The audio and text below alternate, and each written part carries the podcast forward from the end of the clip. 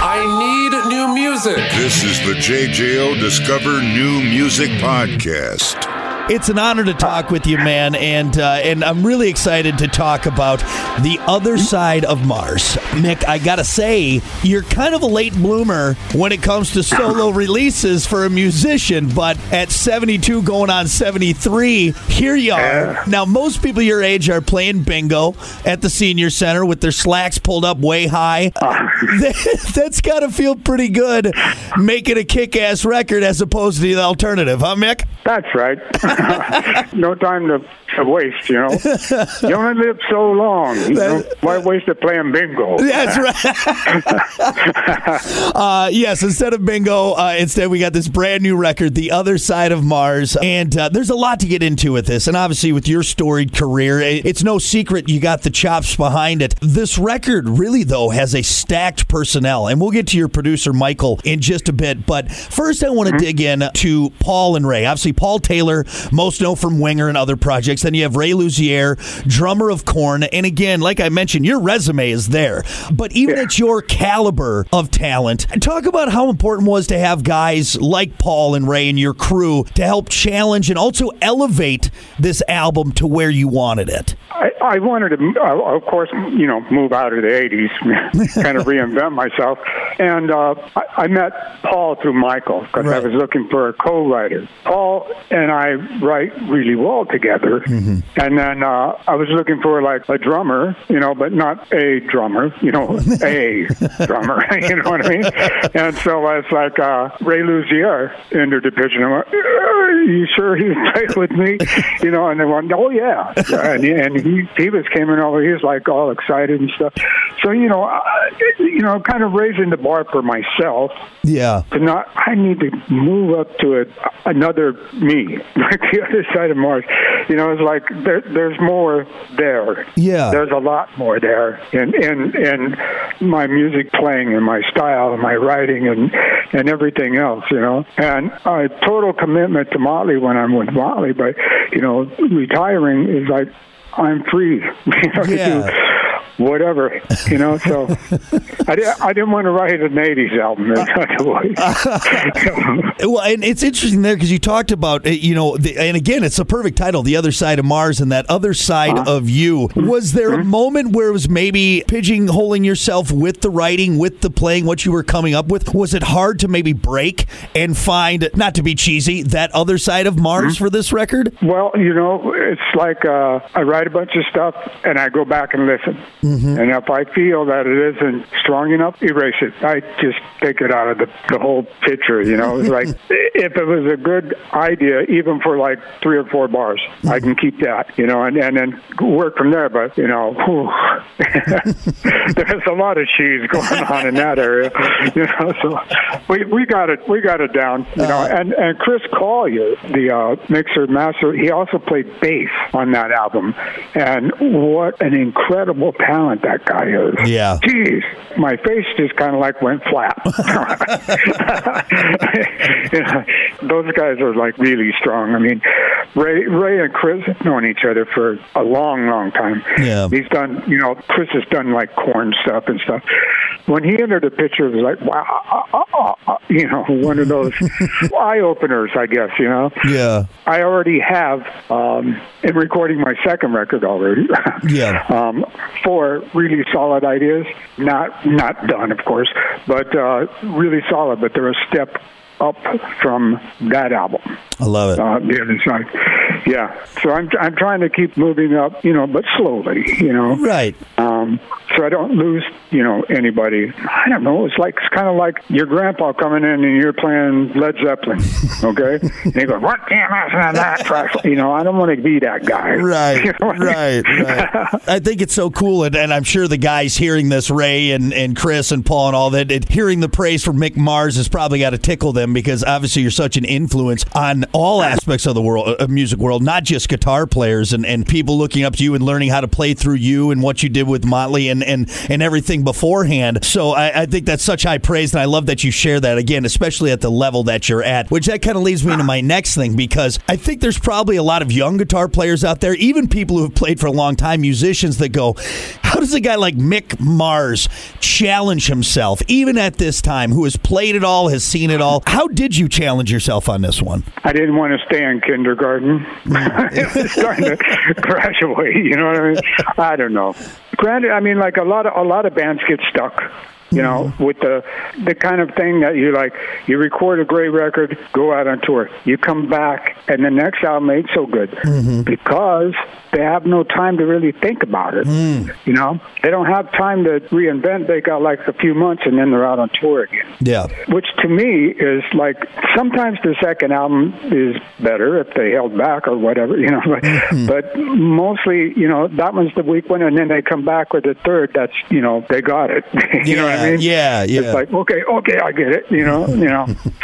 so riding on the road and coming back and you know, it's it's just the way that it works. I think, you know. Yeah. But for me, being retired, you know, I I can uh, do everything and anything, and I, you know, reach to different levels. I, I'm trying to reach out and do something more out of the ordinary for, yeah. for me. Yeah. You know? Actually, that's a great segue into my next one because again, with this new album, The Other Side of Mars, you know, everyone's familiar with your work. You know, at this point, if you're not, you must have been living in a cave in the Amazonian jungle and it just I can't help you at this point. But for everyone else who is familiar with you, grew up listening to you, has enjoyed your playing your music, is there and, and from what you said, you know, trying new things and graduating up and pushing yourself, there's got to be stuff maybe on this record that would be a surprise to the listeners, or anything that'd be like, "Whoa, I did not expect that from Mick Mars."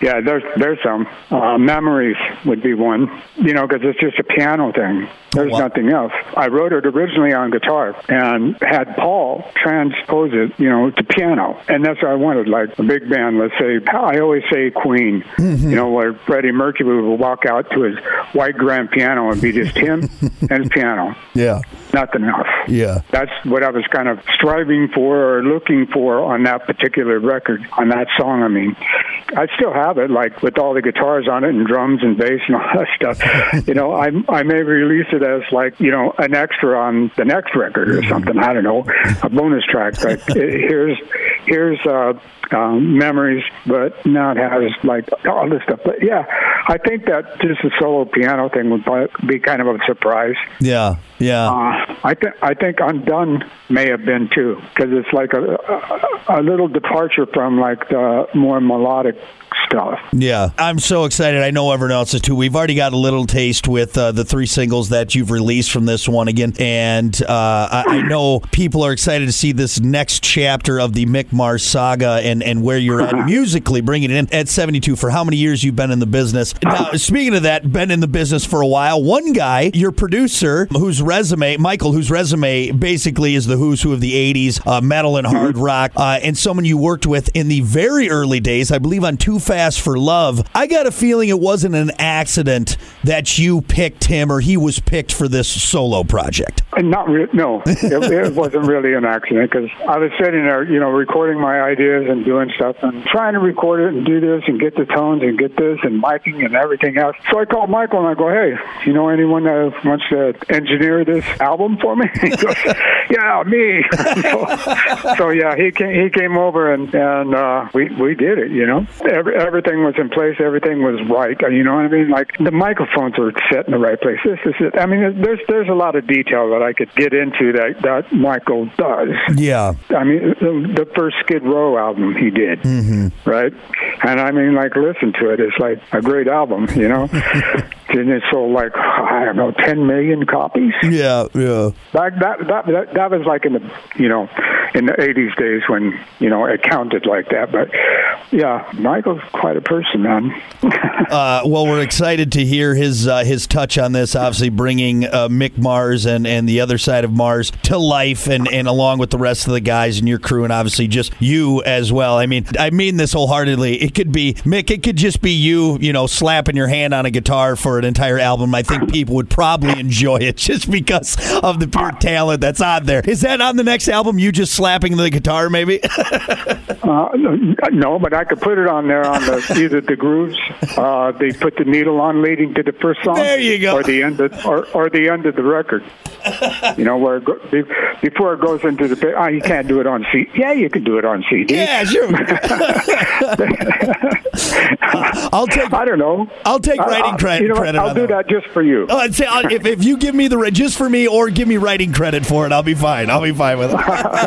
All right. I love it. Okay. Listen, rate, share, subscribe. Discover new music now at WJJO.com, in the JJO app, or wherever you get your podcasts.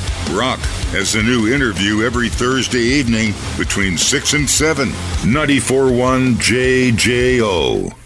I need new music. This is the JJO Discover New Music Podcast. Mick, do you have a favorite track on the album? Well, you know, well, I like them all, you know, but um, the direction I really want to go or take it is, you know, Undone and Killing Breed. Mm-hmm. Is to take it more to that kind of a level slowly, you know what I mean? It's like mm-hmm. not, I- I'll still have some heavy bangers on, you know, that kind of stuff.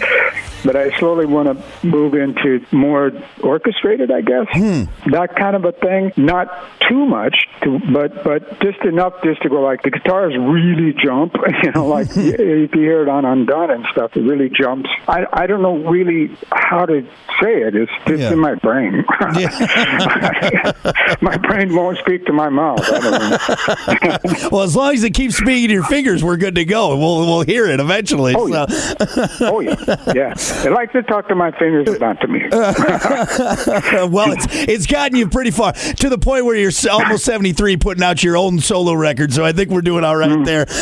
You know what, what's really interesting to me, and I kind of want to go back to the early part of this conversation, and you know, and, and talking about obviously with your experience and and the thousands of hours in the studios, thousands of hours on the road. I I mean, tours and albums and everything, and getting to this spot and writing for you, writing for Mick, and putting this album together. Nerves wise, I wouldn't assume Mick Mars would have nerves, but was there, ever a point where maybe you're like, I don't, I don't know, I don't know if I can do this solo thing. It's it's not coming out right. I, I- might be wording that poorly, but does that make sense? Was there ever a time where maybe there was a little bit of doubt creeping into Mick Mars's head on this record? Nope. No.